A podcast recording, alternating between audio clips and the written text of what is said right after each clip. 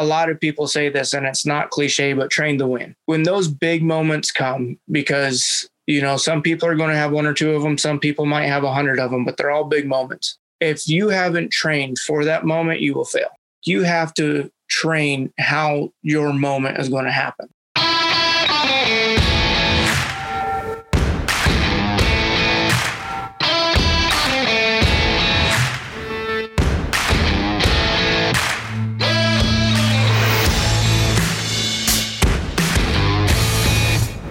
Welcome to the Hoyt Bow Hunting Podcast. I'm your host, Allen Bolen, and today I have the great pleasure of talking with Brady Ellison. Brady, how you doing? Good, man. Doing real good. Man, it is a pleasure to have you on. I so Brady, obviously I know you are just an absolute beast uh, in the competitive world of archery and Olympic recurve competition. But what I didn't know is to the extent that you dominate. I, I, you know, leading up to this podcast, I did a bunch of research, and I cannot believe the amount, uh, the the the massive pounds of medals that you have accumulated over the years, over the last decade. Really, you have been, I would say, arguably it looks like arguably the, the most decorated Olympic archer uh, in Olympic recurve archer in the last decade, which is holy smokes, man. I am so excited to talk about this. So thank you for joining today. I appreciate it. I'm glad you had me on. Yeah. So are you uh, in Arizona right now? You're from Arizona, right? Yeah, from Arizona. Yeah. In Arizona right now. Uh, we're kind of in the process of packing the house in between tournaments, going to head up to Montana try to move to Montana later this year, but trying to fight the heat as of right now. So that's a, a permanent move to Montana you're anticipating? Yeah. Okay. What what what's the catalyst for that? Um well, a couple of things. Um, my wife is from Slovenia and she likes four season and Arizona has summer yeah. and hot summer. and uh, um, you know, I would like to get out of the heat and um, didn't really come into the thought, but a lot of the things that Arizona's been changing with with their hunting rules and stuff like that is going to make it pretty much impossible for me to hunt here in Arizona now. And to be able I to draw tags. Well, not only to draw tags, but they just changed our archery season up a bunch too. Oh, uh, okay. Uh, they went to a quota system. Yeah. And uh, I think with the the amount of deer that they have, I think that the the seasons are going to close the first or second weekend oh. in almost every hunt. So, well, I mean, we'll see. I could be completely wrong on that, but I don't. I like hunting summer, like mm-hmm. summer deer and, and in velvet only when I have a giant. But since we can't use cameras anymore, I'm not. I don't have the time to go sit at 10 or 15 different ponds for four days in a row to see what's coming in. So, yeah, man, you know, I'm in Utah and they just, they just uh, outlawed cameras here too. And I, I mean, not to get in to deep politics here, but I'm just I'm I'm very frustrated with it. it. I had so much fun doing that. It was freaking blast, you know. Well, yeah, um, it, that's the biggest thing about it is you know my wife and I, even though she doesn't, well, she may start hunting here soon, but um, you know, she would go out and check cameras with me, and then she always enjoyed looking and seeing what we got. Yeah. and that was one of the biggest part of it, you know, is you got out more looking for cameras. Yeah, it's a and, great uh, activity uh, through the summer. So yeah. much fun. Yeah, summer, winter, all of it. So and I will argue that, you know, cameras allow us to target the most mature animals, which is good for the herd. I, I would definitely agree. And I think it also, I mean, it, it tells you what's you there, but in my mind, it doesn't, it tells you what's there, but you still have to set up a blind right or a tree stand right. You still oh, have oh, yeah. to pick the wind. You still have to hunt There's right. so much work. Oh my gosh. And then, yeah. right. So like, yeah, you know, you know that there's deer there, or what deer that you may want to hunt because of the camera, but you still got to get them killed. Yeah. Yeah. That's right. Well, so it sounds like to me, hunting's a big part of your life. Yeah, definitely. I mean, my my grandfather guided here in Arizona for 70 years or 60 years or something like okay. that for for just about everything. So it's kind of been in the family forever, and I enjoy doing it. Um, Is archery also in the family, like uh, archery hunting? When did that start? Um, my dad was big into it. Okay. Um, and that's what got me into it is my dad. It was another way for us to go hunt because in Arizona you have to draw for every tag except like archery deer. Right. So that was something that we could definitely for sure go hunt every year. And so it was just another opportunity. And that's, you know, that's how I got my start. So when did you get a bow in your hands? How old were you? Uh, I was selling diapers. And then wow. I Okay. selling and then So- I got I got Yeah. my real my first real bow when I was probably five or six or seven, and okay. I was shooting 3ds and stuff by the time I was nine or ten. So uh, did you start with a compound or recurve? I mean, not in diapers, but uh, Uh, eventually. when, compound. okay. So when you're five, six, seven years old, you're shooting a little compound. Yeah, I shot a compound all the way up until I was 16, really, actually, and Okay. competed with the compound. Um, I was on the team that won uh, Junior Worlds in 2004, and then I won an individual world title in 2005 as a junior with a compound. Okay. And So you I were how old then? Uh, 16. At 16, you won an Yeah. individual world title as a junior. And then I, I actually, I switched to a recurve in 2006. Okay. And So- and what what how did that happen? I mean, what precipitated that? Were you just curious or No, so it's actually kind of it's a funny story, but it's actually kind of bad on my knowledge at the time too. But I didn't even know that archery was an Olympic sport. And then uh, we went to this camp, like a, a junior camp, and my compound broke, and my buddy had a recurve, so I just shot the recurve for a week. And then the coaches and everyone at the camp were like, "Hey, like you should switch. You know, you could try to make an Olympic team." And I'm like, "Oh, whoa, archery's in the Olympics!" And then they all thought I was Oh, that's awesome. and uh, That is so so ironic. How many Olympic teams have you been on now? four That's Training- great. training for my fifth. And you you literally at that point had won a world championship as a junior and it and it hadn't come across your desk. The memo hadn't come across your desk that archery was in the Olympics. That's freaking awesome. No, That compound. awesome. I had shot a compound. I had primarily shot 3Ds, and I was just really barely getting into the target scene Yeah. of things. Yeah. Man, that is so cool. And so was it love at first sight with the recurve? Uh, no, actually, I hated it. Wow. I was, I was so what did you hate about it? Well, uh, missing. Like yeah. I was so used with the compound, you know, being able to to shoot group, shoot scores, you know, at that Yeah. time, like in the juniors and stuff, pushing world records. Mhm. And then I picked up a recurve in my hand and I mean like that felt like a perfect shot and it's a six or a seven or oh that one was a 10. Like it was Wow. just like no consistency to it. And even now it's like I love it now. Um Mhm. I think I think shooting an Olympic recurve is a beautiful thing. But it's still frustrating because I still feel like you could shoot a good shot and it doesn't hit. And I still have that compound mentality of, you know, you got to hit every arrow and missing and shooting big groups isn't really acceptable. Yeah. So a little bit of background for the listeners. Um, tell me what these bows look like. The, these these recurves. They they have a sight, correct? Yeah. So And- yeah. Olympic recurve is pretty much just a modern day recurve traditional bow. Mhm. Um, looks like just any tournament compound, even like we have big stabilizers, Mhm. uh, movable sight. We can't have a peep and uh, we can't have any magnification in the sight, but we do have a sight pin that we aim with. You have a finger tab, everything like that. It's just, it's pretty much just a modern day recurve. so you know, your we anchor point has got to be insanely important. Your anchor anchor points, I would say. Yeah, definitely. And our, um, like with an Olympic recurve, we actually anchor underneath our chin. Okay. More or less, you know, like our anchor is down here. So it's With like one of your knuckles or yeah, like the top of your hand and the top of your finger sits underneath your jaw. okay. So it's kind of bone on bone contact where a lot of traditional, you know, will be point of mouth or underneath the cheekbone looking down Mm. yeah, there. yeah. That's why it, it does look a little different watching Olympic archery. The um the anchor point looks very low. Yes. Yeah. Yeah. I mean just anchor- to my eye, it does. yeah. We all anchor underneath our jaw and it actually does two things. Um, one, it's a lot more consistent, but two, it also allows us to gain like peep height in a sense. So Mm. you we can get shoot 70 meters Mm, you know, get 70 meters, or like when I first started shooting, we used to shoot um, 90 meters, so 100 yards. mhm. pretty mm-hmm. much. And um, so if you anchored at the corner of your mouth, like you just you wouldn't be able to get the room.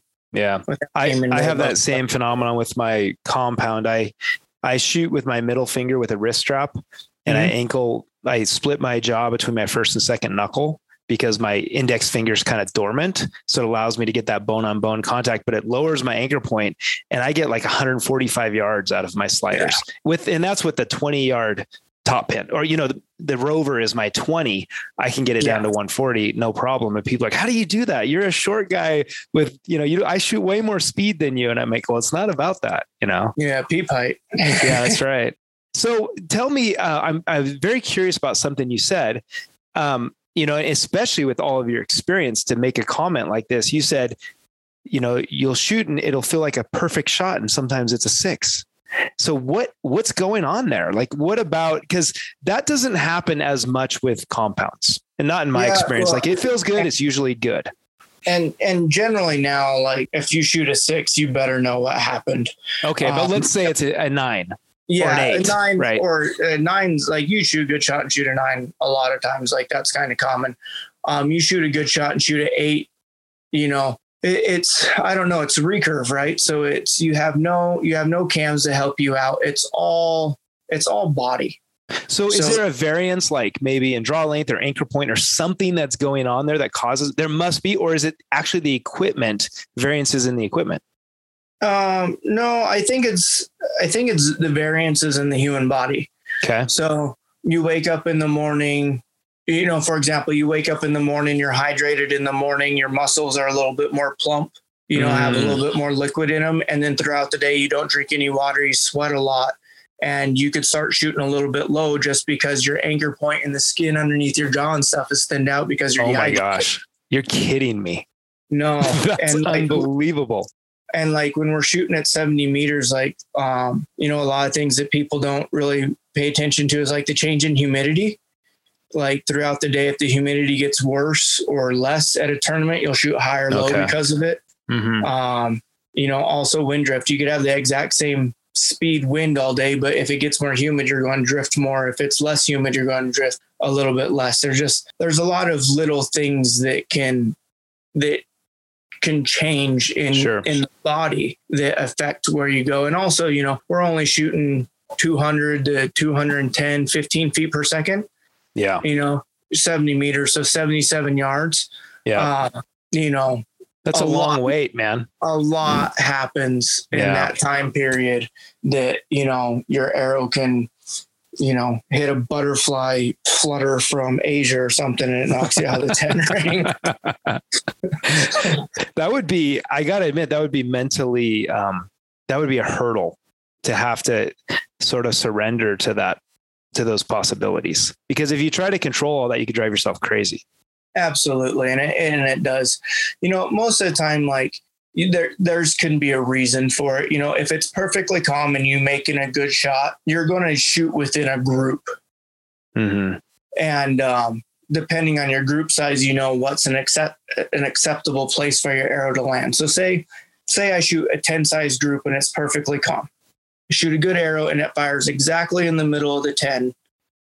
I'll hit a 10 every time. Okay. But where a lot of people get frustrated is say you know that perfectly 10 size group but your dot or your arrow fires and your left 10 line mm-hmm. Mm-hmm. It still goes off in the 10 and you expect mm-hmm. it to hit behind the pin but the mm-hmm. acceptable outcome is really that left 9 to middle 10 yeah because okay. that's your group size so you feel like at at the world level a, a a, a normal world level group size is the size of a 10 ring no uh, the top guys, yeah. The top guys, say, okay. I would say the top 16 or 20 guys in the, well, we'll say the top 10 guys in the world probably shoot a 9.8 to 9.7 in N size group. Mm-hmm. The top four or five guys in the world will shoot 10 size groups on a calm day. Yeah. So I, so just to make sure everybody caught that, that's if, if everything is perfect and you release in the center of the 10 ring then the then the group is a 10 size group so if it's off by one inch or a half inch to the left you could miss that line by a half inch Yeah, exactly. You might get lucky in in the group. You know, you hit the right side of your group and you were shooting a little bit left, but that would be just good fortune. Yeah, exactly. And you know, we're talking about you know our the ten rings the size of a CD at 70 meters. It's not right. like we're aiming at a big target. It's not that yeah. big. Yeah, yeah, yeah. I mean, uh, an orange size or CD size target at 70 meters is like with a compound isn't like for me that's a challenge to keep them inside there. You know, um, so that with a recurve, I can't even imagine. So you, I mean, I scrolling through your Instagram, I, I see you with the compound in your hand quite a bit. Yep. You so you like both, and and how does that work? Do most Olympic archers at your level shoot both? Seems no. like that might be a challenge. No, it's actually very very rare.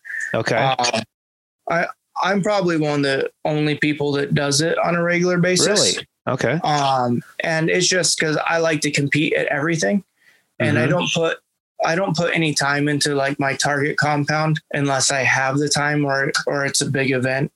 Um, but most of the time I just pick it up a couple of days before and go shoot an event that doesn't have a recurve discipline. Okay. Uh, you know, like a, uh, a good example is some of the NFA, like the National Field Archery Association events, like yep. Reading. Yeah. Reading I'll shoot. That's a big one. I'm not going to shoot my recurve there, so I go and shoot a compound. And how competitive are you at those events? Um, I don't suck, but I'm definitely not there to win. yeah, yeah, yeah. I mean, you you you're devoting the majority of your energy competitively to a completely different discipline. Yeah, definitely. Like I'm I'm top half. Okay. Yeah. Eh, you know, I'm in the pro half. division. Yeah. Yeah. Sometimes yeah. I can make a run at it, but um, you know, like the one year that we had OPA a couple years ago during the pandemic, mm-hmm. um, and we had no tournaments I shot a compound a lot, and then I missed I missed a shoot off in there by about four or five points, just a couple of targets. So I was close. Yeah, but I, I've made a run at it a couple of times, but I I don't have enough time or effort to to go and be what those guys are. Yeah, with yeah. compound, like they're just stupid good with them. Right. No, they they definitely are, and and they they're stupid good like you're stupid good with an Olympic recurve. Yeah. So, so, so Brady, you said something there that caught my attention that you just love to compete. You said, and so tell me about that. I mean, you, are you just a very competitive person? You just want to measure yourself, or continually like measure against other people and see where you stand, and what, what's going into that there? No, I actually don't think it, it's the competing against other people at all. I think it's competing against my standard. Mm. And and like what I want to do. And like my standard is like trying to break a world record every time I go and shoot. So like yeah. that's that's what I compete against. And I don't come close to doing that all the time. Don't get me wrong when I say that, but like that's my standard. That's what well, I'm trying. You, you have a ton of world records though. I mean, you've yes, I do. Yeah, and it, it, I don't know. Do you do you have like the world record of world records? Like, do you have the most world records or something like that? Because I saw quite a few of them. Uh, you know, I don't even know. Yeah, I've never yeah. even looked at it or been asked. Yeah. Okay. That's fine. I mean, I know, I mean, for the listeners, I mean, eh, you know, for example, one of the world records Brady has is he has the longest period of time as world number one ranked, which is I, I, don't know if there's a world record that would say more than that to maintain a number one in the world ranking. This is, I believe, like Tiger Woods has that in golf, right? The longest period of time as world number one or whatever. I mean, that's absolutely incredible. Um, so, so what drives you that? So, under all okay, so I heard what you said. You said my standard is I want to break world records and I want to be like it's extremely high standard. Like you're going for things that you know you want to be I, I like to call it the first of a hundred billion because there have been just over 100 billion people live on the earth uh, since you know since people started living on the earth. And so you want to literally be one of a 100 billion. So what inside of you makes you want to do that? Uh, when i put the bow down i kind of want to be undisputed as the best that's ever lived. Okay. So that's kind that's... of kind of lifetime. Yeah extreme arrogant goal of mine, but you know, it's no, I mean, I, I, I actually understand. So what, um, when you are competing, uh, I mean, I love love big goals, and I love shooting for this stuff myself too. I'm just in a different different worlds. But what um, what's going through your mind when you're say closing out a tournament, or or let's say you're tracking to break a world record, and you've got you know a few shots left or whatever. Um, what kind of mindset do you have? Um, like you just kind of ignore ignore it. Mm. Like every shot, every shot I shoot, no matter if it's like practice, blank bale to try to win a gold medal, try to break a world record, has the same process to it. Yeah. So it's in those moments where everything is is going right and you're going to break a record. Um, it's making sure that you continue to do your job and you don't make the mental mistake. Right. Like the mental mistake is what kills anything. So if you could if you could forget that you're actually about to break break a world record, you would prefer probably to forget it right then. Yeah. To not think about that result, to only yeah. think about the process. Exactly. And you know, you have to you have to make sure that you, you don't make the mental mistake like you don't let yourself get too amped up or you don't start making the Instagram posts in your head that you broke the world record. you know, we've done that. Yes. you, you know, you know, you got that big buck on the hillside in the perfect yeah. spot, and you're already. You're imagining the picture. Yes. Yeah. It's a huge mistake we've all made. Exactly. Yeah. yeah. Would you say, um, you know, I'm I'm uh, I've been competing a lot lately in jujitsu, and um, one of the somebody told me recently that there are two types of competitors and both can be deadly. They're just very different how they motivate themselves. But one loves winning and one hates losing. And like in, within every competitor, there's you either have a little bit more of you that loves to win or a little bit more of you that hates to lose. Have you ever thought about that? And and it, where where do you think you would fall? I think that I would hate. I think I'd hate to fall on the losing side. Yeah, like I like winning, but I I definitely hate losing. Hate losing. Yeah, I'm the same way. I, am I'm, I'm in that, and actually, I heard that more than half of people are in that hate losing uh, category. Yeah, I, I know. I, I, and it's almost like you got to be careful because that hatred of losing can become a fear. Yeah, definitely. It can can become a fear, and it also can like detract like confidence. If you're not shooting that well, you're afraid to go out there and and you know just kind of shoot what you've been doing, which you may not think be good enough to win. Mm-hmm. And it, it, kind of distracts from the fact that, you know, you've competed or you know what you're going to do. And when the time comes, doesn't matter how you've been shooting in practice, you could generally pull something out to make a run at it. Yeah.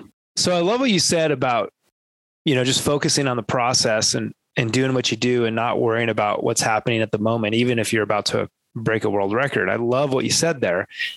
I, I have found though, that's easier said than done.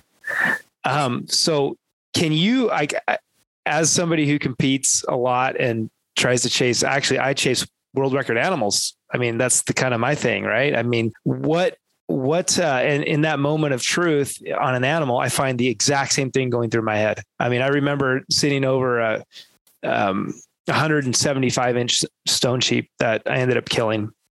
And uh, I sat there for 90 minutes while he's sleeping and battling with myself mentally and just telling, you know, it was, it was a 67 yard steep downhill shot. And, uh, you know, it was just whatever. I can make the shot, but I could also screw it up. And I remember telling myself, like, I literally have to not care whether or not I kill this animal. I just have to control what I can control and make the best shot I can possibly make. And the arrow's going to do what the arrow's going to do. Exactly. Um, and that was one of the times where I successfully conquered that that moment. And I ended up putting two arrows through his vitals, you know? And um, wh- what tips do you have though for me and anybody listening to help find that? Because it's so hard not to care about the result. When when frankly the result does matter but you have to trick yourself into thinking it doesn't. Well i mean you're completely right. Like the result does matter and it's not necessarily tricking yourself in into thinking it doesn't matter but the the biggest thing is is realizing how are you going to get that result right? So like killing the world record or shooting a world record or you know breaking a world record whatever yeah yeah wh- whatever whatever you your end goal is, like you can't focus on the end goal. You have to focus on how is that goal going to be accomplished. Mm. You know, hmm. and a lot of people say this, and it's not cliche, but train to win. Mm. And when those big moments come, because you know some people are going to have one or two of them, some people might have a hundred of them, but they're all big moments. Right. If you haven't trained for that moment, you will fail. That's really interesting. So, what do you mean and by that? How, yeah, like so you know, like like for me, you know, I I'm the last couple weeks with the kid and everything, you know, changing up our schedules and the heat and trying to beat the wind. I'm getting up at 4:30 in the morning. You know, I shoot until mm. 8 8:30. Then my wife goes out and shoots, and then we put the little guy to sleep for a nap, and then we hang out in the afternoon, and then you know I go and shoot before dark again. Wow. But it, training to win, whatever you're doing, is like you have to train how your moment is going to happen. Do you, have so, you found like, ways to add pressure to your training? Yeah. So, like, the only way to add pressure to training is stress, like physical stress. Okay. So, like, say, say for example, you know, at a tournament, you have, we'll go a world archery tournament. You have three minutes and then to shoot six arrows, and then the other line. So you have like a three minute break, and then you walk down to the target and you come back. Everything's pretty slow. Um, but when you get into matches, where a lot of people have the problem is, is when your your heart rate gets elevated because you're nervous and you have that adrenaline pumping through your body, you lose a little bit of feeling. Mm, yeah. No. Yeah. Right. Right. Right. Or the feeling becomes different. Um, you know, you might get a little bit shaky. You might see better, because you're more have more adrenaline you hear better you smell better you feel the wind better so you might start overcompensating but you might not or, feel your anchor point the pressure of your anchor point the same exactly. something like that could get disconnected and so like in training you don't have to do it all the time but you have to make sure that you can shoot with the elevated heart rate mm. so over the course of a, a two hour training you know a real simple way like shooting targets is don't shoot with the timer, just shoot nine arrows with control, but quickly. Don't take a break in between the arrows. It also builds strength. But instead of just walking down to the target all nice and slow and leisurely, walk like hustle. Mm-hmm. You know, mm-hmm. and, and you're not jogging down there, but you're like you're walking quickly to get your heart rate up. And you, you know, over 70 meters, say, you know, you, it takes you two minutes to shoot and then you walk 140 meters quickly and mm-hmm. come back after five or six ends or doing that for 20 or 30 minutes. You know your heart rate starts getting to where your legs get a little bit loaded up. You know your heart rate's been over 100 to 120 130 depending on you know where your heart rate likes to sit. So you've elevated your heart rate for enough period of time that you start building the lactic acid you start getting the shaking you start getting the fatigue and then that's when you learn your shot. That's mm-hmm. when you learn your control. That's when you learn what's going to happen in those moments where you go from, oh, yeah, I'm calm, and the whistle blows and your heart rate spikes from 70 to 120. Right. And right. so, you know, it's training to compete, it's training for those moments. You know, it's the same thing, you know, when you're hunting, you know, how many people sit there and shoot their bow all day long, and that's great, and that's what everyone needs to do. But how many people pound and shoot their bow after, you know, they make a 30 minute climb to get on a deer and you're out of breath and you think you have time, your legs are shaking and you get there and he's up. Well, bro, and I can be standing in a whitetail stand and my heart is pounding out of my chest and I'm out of breath just yeah. from the big buck. Yeah. And then you throw a hard walk into that and now it's off the charts. Yeah. Yeah. You know, you, you, you got to train to win. Right. You know, you got to put you got to figure out ways to put yourself in those situations so you're better prepared for that moment. That's that's brilliant. I you know i literally when i'm out shooting i i practice relaxing myself and breathing slowly through my nose and making sure my heart rate's low so that i shoot well. But i i can see that i'm absolutely missing the point of intentionally raising my heart rate and getting myself ramped up and then trying to make a good shot. Yeah, that's, yeah, and, that's good. You know, that's really good. Ultimately, like you want to in practice, you want to be able to shoot, you know, you go run a couple of sprints, you're out of breath, your heart's at 150, 170, and you could sit there and in the moment calm yourself down enough to make that shot. Right. Right. Because all the relaxation, everything like that, like that needs to happen at the moment of the shot. Mm-hmm. But before and after, it's hard. Like you get a big buck coming in, or like you're on pace. You know, I'm on pace to to shoot a world record, and like you start thinking about it long before before it's going to happen. Like you start getting nervous about it. You start, you know, the little devils come in and start telling you about all the things that could happen, and it's just you know keeping your cool, keeping mentally where you're not going to make those mistakes, and just keep going, keep doing what you're doing. You don't change what you're doing to try to keep doing what you're doing. Yeah. Um, how important is scoring during practice? I score every arrow. Every arrow. Okay. Do you warm up a couple shots or do you just start scoring? Um, I may shoot one or two wins just yeah. to kind of get things going. But if I feel pretty loose, like if I've been doing something before I'm going and shooting or I've been working and I'm just my body's not dead cold, I may start right away. Yeah. I, I recently, you know, and for me, this works. You may have done it enough where this is like just nothing to you, but I recently started shooting Vegas rounds indoor during the winter with a bow hunter setup. And mm-hmm. um, as I'm, you know, if like I'm pushing a 300 and there's three or four arrows left, I start to come unglued and nobody's watching. I'm completely by myself. But like you said, I'm imagining the Instagram post. you know, and I mean, I've only managed a few 300 rounds with my bow hunting setup, and so it's a big deal to me still. Yeah. And um, and so i mean that that right there has it's actually elevated my archery quite a bit because of the scoring the precise the precision and then the nerves to close that out i have literally on the 30th arrow shot a nine I mean, probably 10 times and, or the 29th arrow, like right at those, la- that last end is so hard. Yep. And I, I think those kind of things are really healthy for the competitive mind. But it's so can you still get that type of, I imagine you can't like if you're shooting a perfect round in practice and nobody's there, that's probably not a big deal to you. No, I make it a big deal. Do you? Yeah. Okay. Yeah. And shooting perfect, still perfect. Even if you're by yourself, it's still cool. Yeah. Even when you do it and you, you know, get a little giddy and you give yourself a little pat on the back, you know, no one has to see it, but you still right. did it. yeah. Very nice. So do you find that um, this I mean, I can't imagine how it couldn't, but I mean, I just, I just got to know exactly how you feel about it. Do you find that, you know, all of this practicing to win, and then of course the competition and the the real world nerves, that that transfers really well into hunting.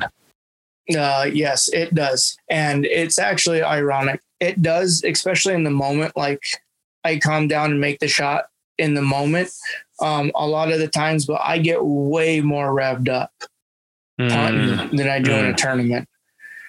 And so like, I know even like, before I, the shot, you're getting more revved up. Oh yeah. Yeah. Okay. Oh yeah. Like I could start like, you know, I love chasing Coues deer here in Arizona. Yeah. And I could see a buck that I want on the hillside. Like you see him for the first time and I, I'm revved up from that moment. And it, you know, you may not even go after him that day. You know, and then you come yeah. home and you can't sleep and you're telling your wife about it and she goes, Yeah, I don't really care. or like, oh, that's cool, baby. That's cool. Are you sure he's not bigger? or smaller than what you're thinking. I'm like, no, I'm not telling stories, dang it. I just don't want you to be disappointed. Yeah. yeah. So, um, so uh, do you find that getting revved up like that? I mean, the anticipation, say you find a 110 inch koozie or whatever, and you're just your mind is racing and you're thinking about him for a week and you finally he beds in the right spot and you make that stock and you're sitting there at 72 yards and you're ramped up like what do you do like uh, how, generally, for me um i'm super excited and revved up but once i'm like in the position that i know like i'm starting to get to where i have a good chance to kill this deer it mm-hmm. kind of becomes all business. Yeah. Your training, man. Your training kicks in. Like, yeah, it's immediately like, it's like, all right, if he stands up, like I got a shot. Like, every time the wind blows a little bit, I want to get a step closer. Mm-hmm. You know, you, you start getting like, you know, deer kind of have that magic sixth sense of it doesn't matter which way the wind's blowing. It could mm-hmm. be 30 miles an hour dead in your face and, you know, somehow they could still know you're th- there. So, you know, it's just once I get inside like that kill zone, it, it becomes all business and a lot more tactical and a lot more calm down. Yeah. And then it's just trying to get the job done. You ever find that sometimes when the shots are too close and things are too explosive. And like, you know, you're ambushing something and you expect it to pass it 40 yards and it passes at like 10 and there's like not a stick of grass between the two of you and you somehow you got to draw that like the odds of making a bad shot go way up compared to like a 60 yard shot that's calm. Yeah. Because of the like the emotion and the rushing and everything that happens Well, there and, and I think you said it right there, the rushing. yeah So I think one of the biggest things I've learned tournament wise or hunting is you generally have a little bit more time than you think. mm-hmm. And when you're when you're ramped up or you get rushed, time seems to move so much faster that you know, like you generally you move a half a second too soon. Or a Mhm. second too soon. You use like, oh no, he's right there. Everything's gotta happen now. And that patience, that patience wears out. You know, generally on the like the farther calmer shots, the animal doesn't know you're there. You're a little bit calmer, you take your time. When everything's up close and personal and it just happens like everything is purely off of, you know, it's purely off of instinct and like ah, ah you know, and trying to get that that half second or second of patience to evaluate the situation. You may not get the shot off because you waited the second, but you also don't wound them or have that increased risk. You know, I found that sometimes if something happens like that and you don't move and you don't do something and you don't rush and you don't blow them out of there, you either get on them again or they might jump and run and then kind of look back at you and you get on them again or you know that opportunity comes not right at your feet Yeah. I've had to start telling myself, well, years ago, I started telling myself that I would rather miss the opportunity than make a bad shot yeah because I, because rushing, I made some bad shots and misses or whatever. And, and it's just not worth it. well and you know ultimately like we want to do this as effectively as we can Mhm. and you know you don't want to chase him all over a hillside with an arrow in his guts if we can help it Right. Right. That's miserable for everybody. So do you hunt, uh, uh, ever with a recurve or always at the compound or how's it, how do you do that? so i've hunted a little bit with the recurve i've shot one javelina and one Coues deer one year and then a couple of years ago I went out. I had practiced a ton with my recurve, and uh, I was like, I'm I'm not even going to bring compound. I've never been to this area that I was going, and um, I'm just gonna bring my recurve. And then I found probably a hundred and eight to 112 inch two point Coues deer, like Whoa. giant, giant, Whoa. like giant. with eye guards, deer. had eye guards too. Yeah, So like yeah, a six pointer. Yeah. Well, it'd yeah. be a six point, yeah, but Yeah. um, you know, just had a huge frame. If he would have been like, if he would have been an eight matching, you know, that that 118, 120, Whoa. just just a stud. And I had my recurve, and I missed him like six times. And Okay. I was I- just over so it. obviously no sights on this recurve.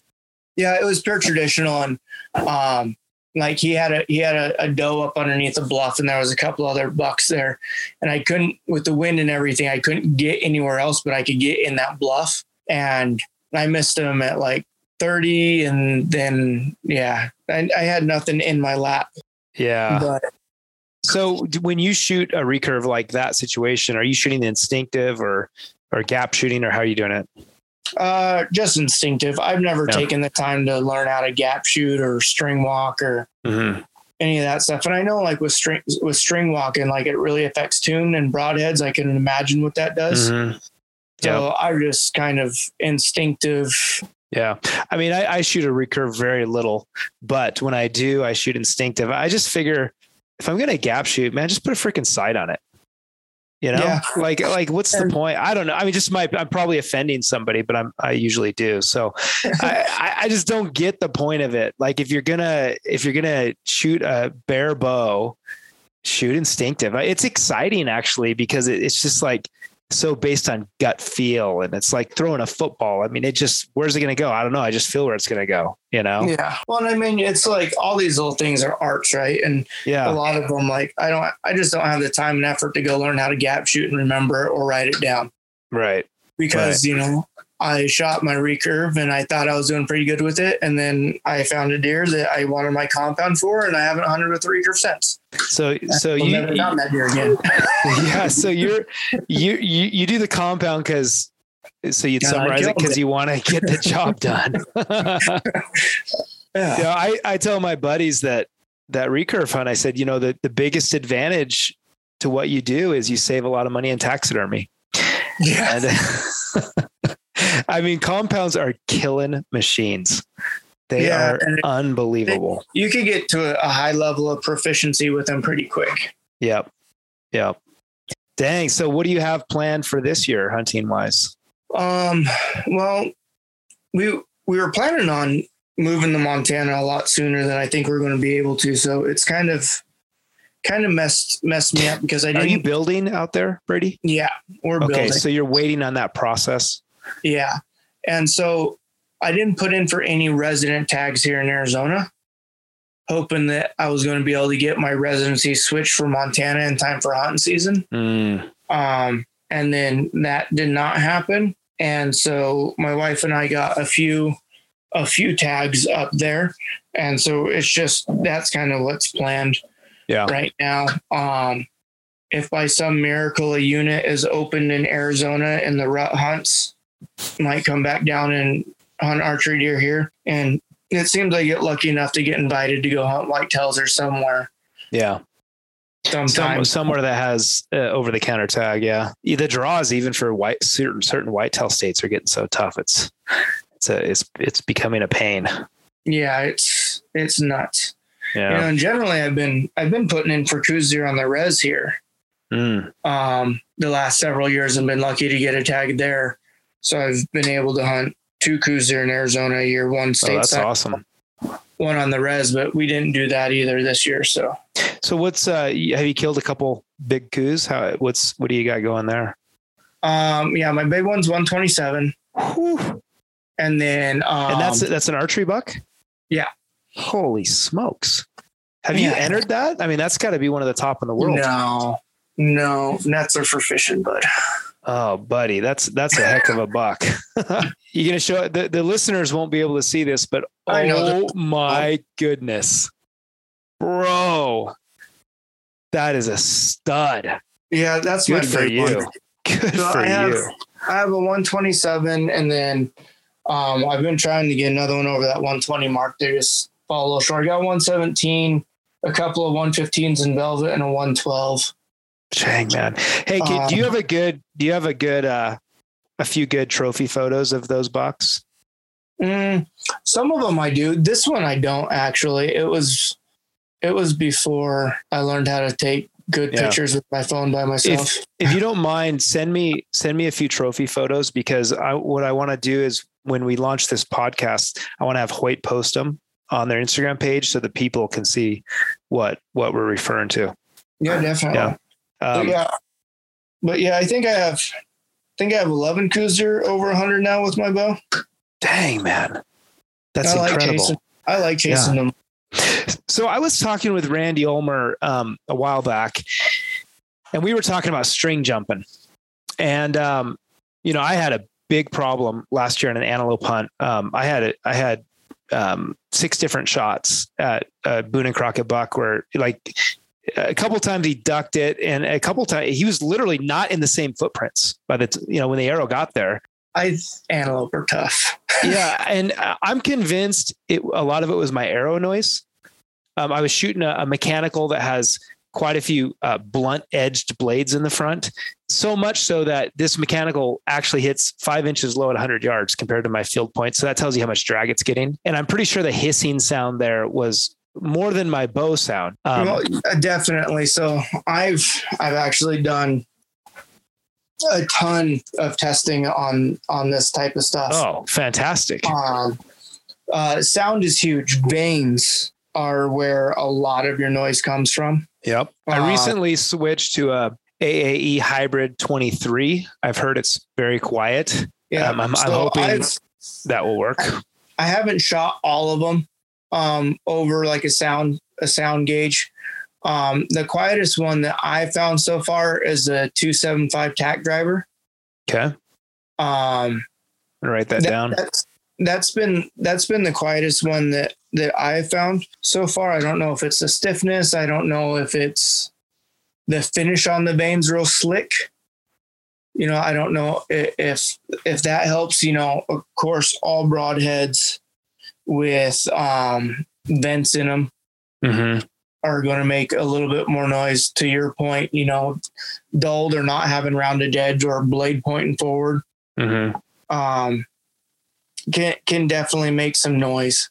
But ideally, like you just arrows are loud and trying to figure out a quiet vane and a quiet broadhead that you're you're comfortable shooting. Right. You know, right. broadheads broadheads are so tough. You know, like a lot of people are picky at them, and if you hunt whitetails back east, you know it's a lot different than yep than the type of broadhead I want out here out west. That's right. You know, I you know, out here, you know, I not that I ever really take these shots, but you know, the bow I had last year, I was sighted in the 175. Dang. Just more just because I could than I should. Yeah. You know, but you're looking for broadheads that hold accuracy. Yeah. Um, and carry that far. And I, and one thing I, I would like to point out to to everyone listening with broadheads is weigh them. Because mm-hmm you're going to find a lot of your broadheads come in at 104 to 107 grains where your field points are yep. 100. Yep, absolutely. And that kills you at distance. Yep. Yeah, the you know, so three to sure five that, grains heavy a lot of times. Yep. And you got you got to sight in for that, mm-hmm. which is a pain when you're practicing. But you know, if you want to be serious when you're hunting, you yep. got to sight into your broadheads, not your field points. Yeah, of course, it's nice to in, in pin gaps it's nice to be able to shoot field points. And what I personally do is, you know, if I'm having that situation, I'm adding a little bit of weight somehow to my field point to make it match, yeah. right? Yeah. Um, so, so one of the things Randy was saying, and I'm just going to run it by one of you Arizona boys, but he was saying that he has several friends that are, you know, very good archers that they claim these buddies of his claim that they have better success at shooting at a Coues deer at 80 yards and above or just around 80 yards is kind of the sweet spot because they don't get the string jumping. They, they, according to what Randy's saying there, it, you know, if they take a 40 yard shot or 45, 50 yard shot at a Coues deer, they're they're going to make a bad shot because of the string jumping, and they actually make a more ethical shot at 80. Uh, do you have any opinion on that, or or, or and if you don't want to give an opinion, it's okay, because I know I just pulled a pretty controversial one out there. No, so I I think it's all it's all sound, right? And I think it it depends on where that deer is. So, like hunting ponds. Mm them Coues jump on a pond a lot unless you're set a little farther back from the pond. Mm-hmm. Um, and also, if a deer's head is up, I've noticed this on Coues. If a deer's head is up, they're not going to jump as much as when their deer head is down. I, I found that on that antelope hunt. I, I shot. I had the most perfect shot in the world at this buck, and he was feeding, and uh, that was one of the ones where he was literally not in the same. My my my arrow hit, and he was like six feet away. Yeah, I've I've gone through that spiel with antelope. I almost think on antelope, the best thing you can do is get it full draw, get on them, and whistle at them, and have them look at you, mm. so you know they know you're there, and then shoot at them, and then they really? just stand, take it. I've heard that. Interesting. Well, hey, I'll try anything at this point. I was pulling my hair out. Yeah, but um, you know, so like them Coues are on a pond, they'll jump because you know they're drinking and their muscles are twitching getting mm. ready to get out of there. Um, uh, I've killed several deer out of a tree stand and I've never had a Coues deer jump. Interesting. Okay. And those are like stand. 20, 30 yard shots out of a tree stand. Yeah, it, yeah, Anywhere from 20 to 40 yards out of a tree stand. Yeah. yeah. Um, the only Coues deer I had jump was I was shooting a, a four blade fixed blade and it was vented and super loud. Mm. And um, I was actually lucky. Like he was he was facing head right and jumped and whirled and actually hit him on the left side of his throat and the jugular and it came out in his armpit. He he uh he walked right into it, huh? yeah, he he turned the wrong way. Yeah. But um most of my Coues have been shot at a distance. Yeah.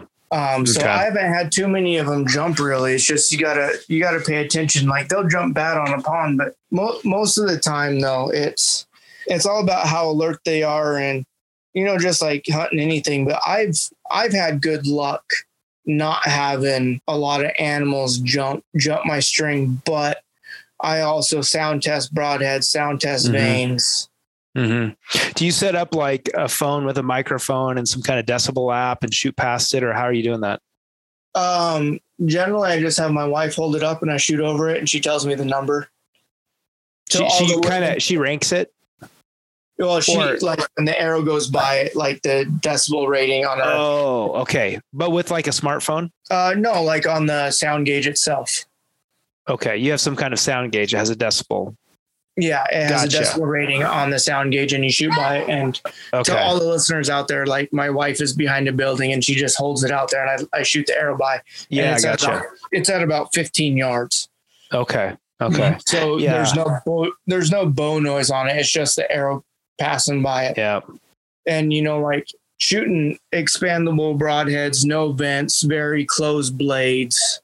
Right. That's the key. Okay. I Evan at Hoyt and I have been talking about doing some of that testing. So I was wondering how you did that. We're gonna get together here in the next few weeks and and test some Yeah, different just- vanes and broadhead setups. Yep. Just shoot everything over a sound gauge. Yeah. And it, it's interesting, you know, like just the way the way things are. Like I had a I had a an arrow that I shot six fletchings on, um, two inch silent nights, and that was actually quieter than a four fletch setup with the Wow. same vane. wow. Yeah, I, I don't know why it works sometimes, and and sometimes it changes year to year. Um, and I also think that that's you know the energy that the bow puts into the arrow, because the Mhm. arrow's going to vibrate and hum a little bit too. Mm-hmm. Um, so those are all just kind of things, but Yeah, there's some wacky stuff. Like uh, I was with Preston Edwards the other day, and um, he he supposedly had this arrow that that they were at a tournament, eh, like at Total Archery Challenge or whatever, and there were these guys sitting by this target, and they had been watching people shoot for hours and wa- listening to the arrows fly by. And when Mhm. Preston shot, they said it was the quietest arrow they heard that entire day. And so Preston, like you know, everybody everybody was like shocked by that. So they they paid attention, and I like, well, show it to me. And it his arrow had the hardest helical I've ever seen. I mean, it was like I think it was done with that true helical jig or whatever that Yeah. somebody makes, Arizona Yeah, Archery or somebody. yeah, I'm going to try that jig this year. And supposedly that it, it produced, and he was shooting an a, some sort of AAE, I can't remember, but it was producing this incredibly quiet arrow. So that's something we got to try as well. But Yep. well, anyway, uh, enough of that. I, I uh, interesting. I, I, I appreciate letting me pick your brain on this stuff. Let me ask you one last thing, and I hope this is okay. But I just want to dig into your psyche a little bit, and um, I want to ask you about the Olympic gold medal, the one you haven't, the one you haven't won yet. The one Because- I have, one, Yeah, the, the your credentials. I mean, you've you've done it all, man. You've done it all. And, I mean, multiple world championships, all kinds of world records, and and this Olympic medal. I, I imagine. Yeah, you you won a individual bronze. Is that correct? yeah, which- won Which congratulations, dude. That's freaking unbelievable. Like an Olympic medal. Like this is like it's an it's it's the so uh, people dream like one of the biggest dreams in the history of the world would be an olympic medal and, and you did it so i want to say congratulations but i also want to ask you how are you going to get the you know i know this medal has to be on your mind and what's your mindset to accomplishing this Um, man, it's the same thing. You know, just it, it's hard work and grind it out there and, and try to peak at the Olympics. yeah Uh, you know, the Olympics are the format is special and it's once every four years and everyone brings it to the games. is there different scoring there No, it's the same okay scoring. It's same scoring okay generally like when we shoot our matches, everyone stands out and everyone's shooting at the same time. Mhm. And you only do the alternating shooting and that once you get to the final four or in your actual finals match. Yep. At the games, every match is televised and every match is the alternating arrow. So it's a lot slower pace. You know, you shoot two Mm. matches one day, and depending on where you are in the bracket, you may not shoot. You get through your first two matches, you may not shoot another match for three more days. so is match play then the normal way uh, for olympic archer. I mean, uh, the other events you go to, like the World Championships, I think you've won five of those. Is is that match play as well? Yeah. Okay, so that's yeah, a standard win, format. Yeah, you win the tournament the same way, no matter what we're shooting. It's just okay. Theirs is it. The games are a lot more spread out because every okay. match is shot like a finals match. Mm. Um, you know, and it's just people get on or you or you don't. Um, I've been close. Yeah. Um, I imagine you've beat the uh, everybody who's shown up there at one point or another. Yeah, definitely. You know, and like in um, you know, and I've been close to a gold medal. That first one in the team rounds, you know, I missed the last shot by an eighth of an inch, and oh. Frangilli hit the last shot by an eighth, by an, of, eighth an of an inch. Yeah, I mean, know, at some so, point, that's just like sort of luck, right? Yeah. Yeah, and then in um, in Rio, when when we had that, you know, I lost a shoot off in the semifinal, and you know, I just I got a little bit nervous, got caught in a little bit of wind, made a little bit bad shot, and it was just so left, and he got caught in the same wind and made the same bad shot, and it was just a little bit better. Yeah. You know, and I won the bronze and he went on to win the gold. Yeah. Um, you know, the last one I got beat by the guy that was hot that day and won it. Mm-hmm. You, you know, it's just the games are, you know, here, here's the way like people are like, well, how come you haven't won it? And I was like, well, because I haven't. Um, but you know, I've shot in four Olympics. I've shot in, you know, 12 world championships, outdoor world championships and won one and been bronze twice. Mm-hmm. Mm-hmm. You know, I've shot at five world field championships and I've won three of those. Wow. Yeah. You, you know, right. so it's like if if you play the odds, if I go to enough Olympics, eventually I should win one. Right. You know, but I've only been to four, so yeah.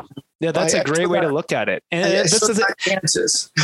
that's a that's a very healthy, I think, mindset because you know it's kind of like, well, maybe it'll be this one, maybe it'll be the next one. I'm just going to do my best yeah, you know, and ultimately at the end of the day, like I've been obsessed with it and it's not healthy. Mm-hmm. Uh, you know, thinking about just winning the gold medal. And at the end of the day, like I will win a gold medal at some point in time. Yeah. Whether it's in the teams or individual. And when it's going to happen, it'll be, it'll be the time that I was supposed to win it for whatever reason. Yeah, man. I like that. I like you that. Know, you know, if I would have won, if I would have would have won a gold medal in my first Olympics, would I have had the career that I had now? Hmm. Or the second or the third. And Japan doesn't really count because that Olympics just sucked in general. like just COVID and yeah. being a year delayed and everything. Like I truly believe if we would have rolled into the Olympics in 2020, and I'm not going to say I would have won gold, but I know I would have medaled. Yeah. Your game like, without on. a doubt in my mind. I, and I don't think anyone would argue with me that unless something happened, you know, extremely out of the ordinary, I would have come away with a medal. Yeah. But it is what it is. You know, we have Paris in two years, and then who knows? Maybe I'm not supposed to win one until I win one in LA. Yeah. On home ground. Yeah. Maybe I'm supposed to win that one. I love your outlook, man. And I appreciate you uh, letting me ask an uncomfortable question. I, I just like, you know, it, I, I love getting in the mind of very serious competitors because I admire you guys. You know, I want to know what, what, you're thinking about that. And that was just such a healthy response. Um, so I used to play a little golf and uh, I got obsessed with it.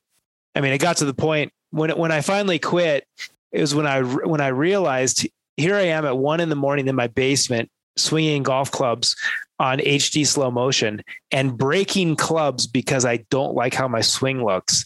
Like this has gotten unhealthy, right? So yeah. that's that's pretty bad. But what I like to say about golf is um, I don't like it because I like things where there's a relationship between effort and results. And to me, it feels like golf, there's an inverse relationship between effort and results a lot of times. Well, and see, I feel like what you're saying. Curve I feel like shooting a recurve is exactly like golf. You go out there and pound your head against the wall all day and you still slice it or you still miss right. that's that's what I'm saying. Like some of this conversation has reminded me of like you you almost have to like surrender to it a bit and um just have a healthy outlook even when it's not going your way and the harder you try sometimes it might not be healthy Well, um, the biggest thing is is just controlling your controllables, right? Like no matter what you're shooting, like the best that you could do is fire that arrow the best that you can and give it the best chance to hit the middle. Right. Because once it's fired and it leaves the bow, you have no control over where it goes. Mm-hmm. You just have to give the arrow the best chance to get there. I like that. Yeah. Well, Brady, this was awesome, dude. I really appreciate you taking time, and I know all the listeners really appreciate this. And um, Hoyt appreciates you, and uh, good stuff, man. I learned a lot from you today. I appreciate it, man. Yeah, let's do it again sometime. Yeah, definitely. Yeah, maybe maybe we hunt together someday. Yeah, that'd be awesome. I don't I know love, if I keep up with you, but I love how uh, you know so some of the target archers like hunting isn't a huge priority. It's something they do, but it seems to me like you're obsessed with hunting. Yeah, my wife would say the same thing. Yeah, good I for say, you. Man. I don't say it's I don't it's not an obsession, it's a lifestyle. That's right. It's beyond obsession. yeah. yeah. Right. Like it's like eating or breathing or sleeping. It's it's a part of life, not not an obsession. That's good, dude. I love it. Good one. Okay, well, thanks, man. We'll talk next time. All right. Appreciate Bye. it.